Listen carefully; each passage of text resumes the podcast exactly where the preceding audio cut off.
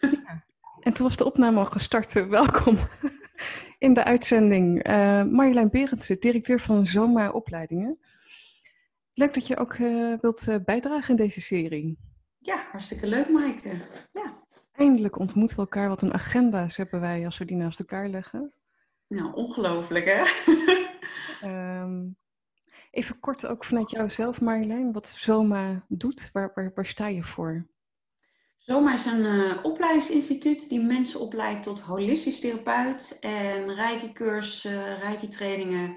En uh, ja, dus geeft dus echt erkende opleiding op HBO-niveau. En we hebben een vestiging in Westervoort en een vestiging in Voorburg. Dus uh, best groot geworden inmiddels. Ja, ontzettend mooi. Hè? Hoe lang ben je nu bezig, Marjolein? kijken, elf jaar in totaal. Ja, ja elf jaar. En begonnen gewoon echt als holistisch therapeut. Uh, nou ja, echt vooral achtergrond ook in opstellingen. Hotelschool heb ik gedaan. Uh, ja, echt iets heel anders natuurlijk.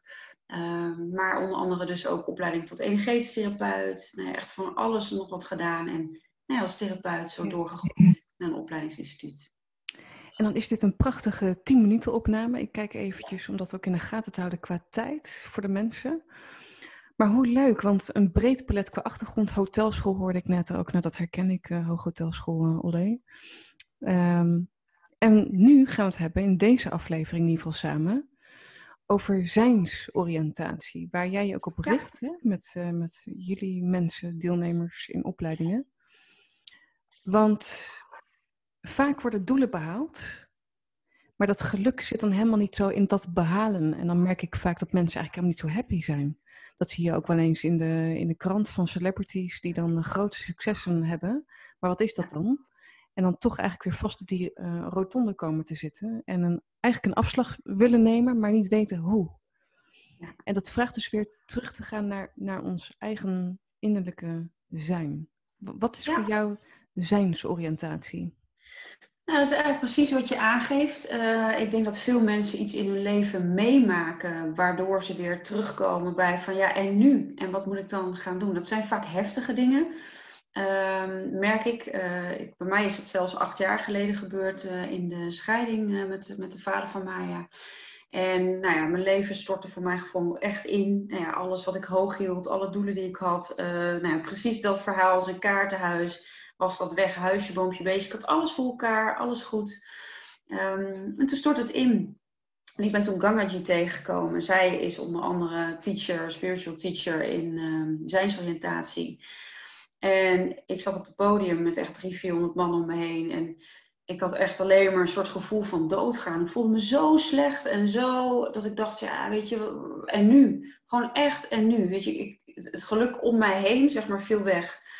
En toen zei zij echt zo pinpoint naar mijn hart: Oké, maar wat is er ten alle tijden in deze shit in je hart? Wat is er ten alle tijden? En op dat moment was echt alsof mijn hart openbrak. En toen dacht ik: Ja, die liefde, dat licht, het zijn, hoe je het ook noemt, dat is er altijd. Dat heeft ons niet verlaten. Alleen komen daar vaak wat laagjes omheen te liggen. Met normen en waarden, je verhaal, je patronen, alle ballen die je hoog houdt, alle rollen die je hebt. Wat ik zo, wat ik zo grappig vind, je zegt, of grappig, maar in dat opzicht dat je dus zegt, uh, ik had het gevoel dat ik doodging op het podium met 300, 400 man om me heen. Maar ik dacht dat je het daarover ging hebben.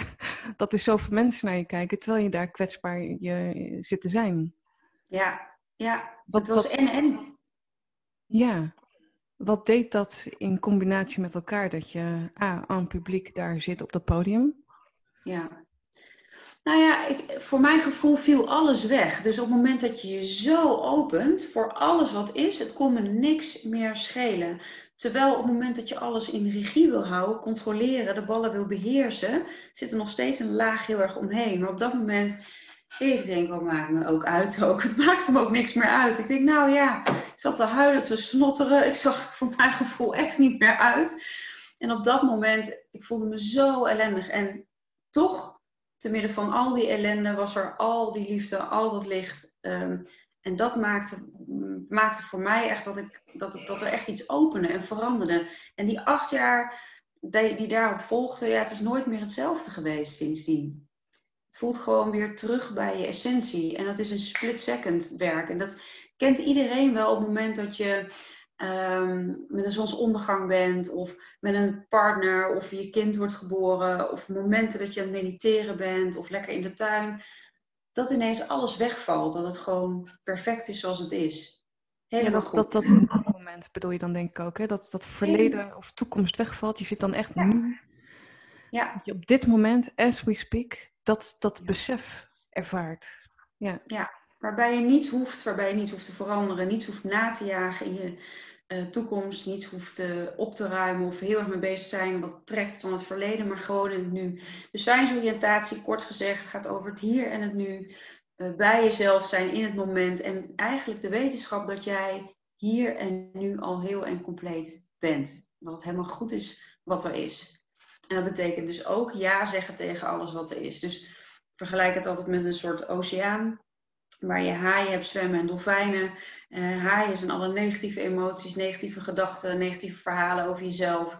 Dolfijnen, dolfijnen zijn de positieve emoties, gedachten en verhalen die je hebt. Ehm, maar wie jij bent is eigenlijk zoals die oceaan. En dat maakt niet uit of er dan haaien of dolfijnen zwemmen. Maar tegenwoordig wil iedereen die haaien weg hebben. Social media laat je vooral zien wat goed gaat. Of ehm, vooral de rollen, de succesverhalen. Ehm, dus, ehm, dus dat maakt dat die haaien uh, niet mogen zijn. Maar de kunst van zijnsoriëntatie gaat eigenlijk ook omarmen van alles wat is. Ja, de... is het helemaal goed. Wat zei je? De hele oceaan. De hele oceaan, ja. En die oceaan maakt echt niet uit of er nou dolfijnen of haaien zwemmen. Want die identificeert zich daar niet mee. En wie jij bent, hoeft zich niet te identificeren met emoties, gedachten of je lichaam. Want dat is niet wie je bent, maar het is wat je hebt. En dit zijn prachtige woorden die ik inmiddels zelf ook ervaar. Maar ik kan me ook nog heel goed een tijd herinneren als ik dit soort dingen hoorde. Ik dacht, nou ik ga nu doorzeppen. Ik ga een andere video bekijken of iets anders luisteren omdat je het moet ervaren om dit te kunnen vertellen ook. Om dit te kunnen delen. Ja. Um, en wat ik dus ook hoor, is altijd zo'n aanleiding nodig van in jouw geval uh, het gevoel van, weet je, het kan me allemaal niet meer schelen. Laat maar komen, uh, maskers weg, whatever. Uh, moet er zo'n moment volgens jou er ook zijn? Nee, dat hoeft niet. Ik denk dat als je het heel erg open houdt, dus eh, als ik kijk naar mijn dochter Maya, weet je, die voed ik ook heel erg zo op, van, van dat ze leert om het, in het, kinderen zijn per definitie in het hier en nu. Maar als je kijkt naar onze maatschappij, waar het heel erg gaat over hard werken, prestatiemaatschappij, voor je het weet zit je in je hoofd, zit je in die red race en is je leven weer automatisch een rol of zijn die maskers er weer. Dus de kunst is om daar te blijven.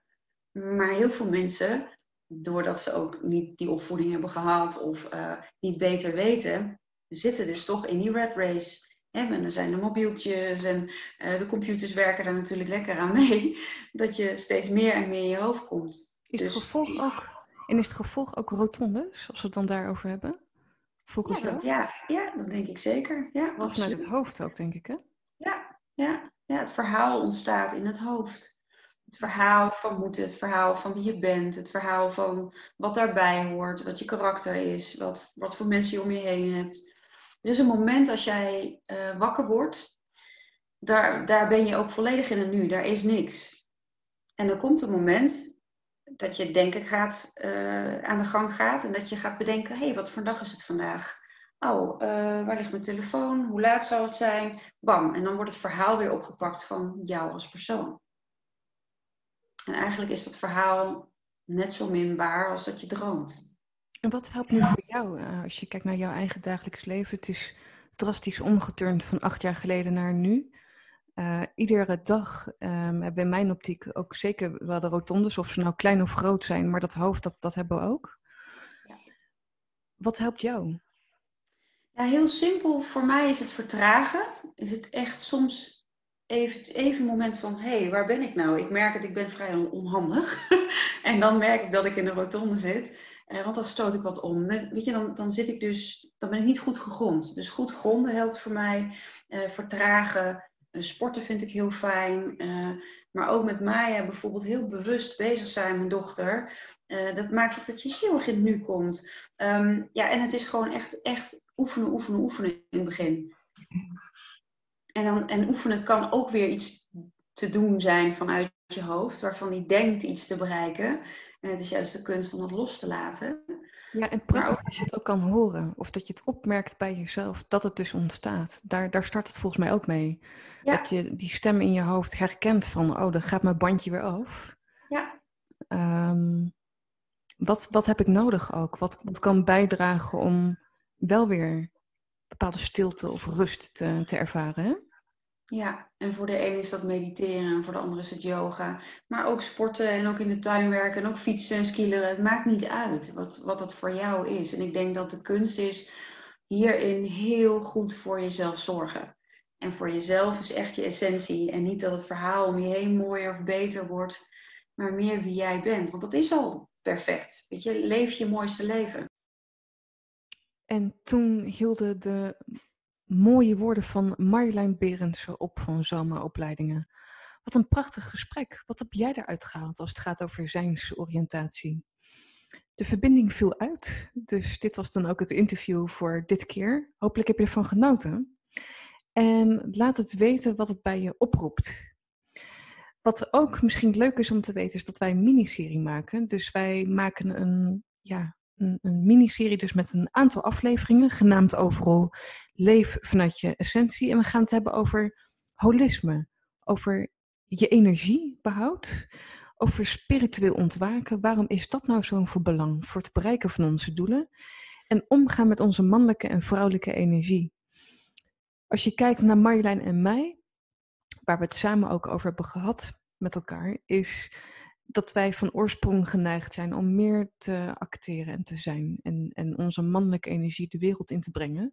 Dat komt ook vanuit onze achtergrond, uh, waar we eh, vandaan komen. Maar goed, daar zullen we het meer over hebben. Hoe kun je ook daarmee spelen? Dus deze facetten, die wellicht nieuw voor je zijn, of misschien bekend of iets ertussenin, daar gaan we het meer uitgebreid over hebben in de aankomende afleveringen. Te bekijken of te beluisteren. Voor jou. Graag tot de volgende aflevering.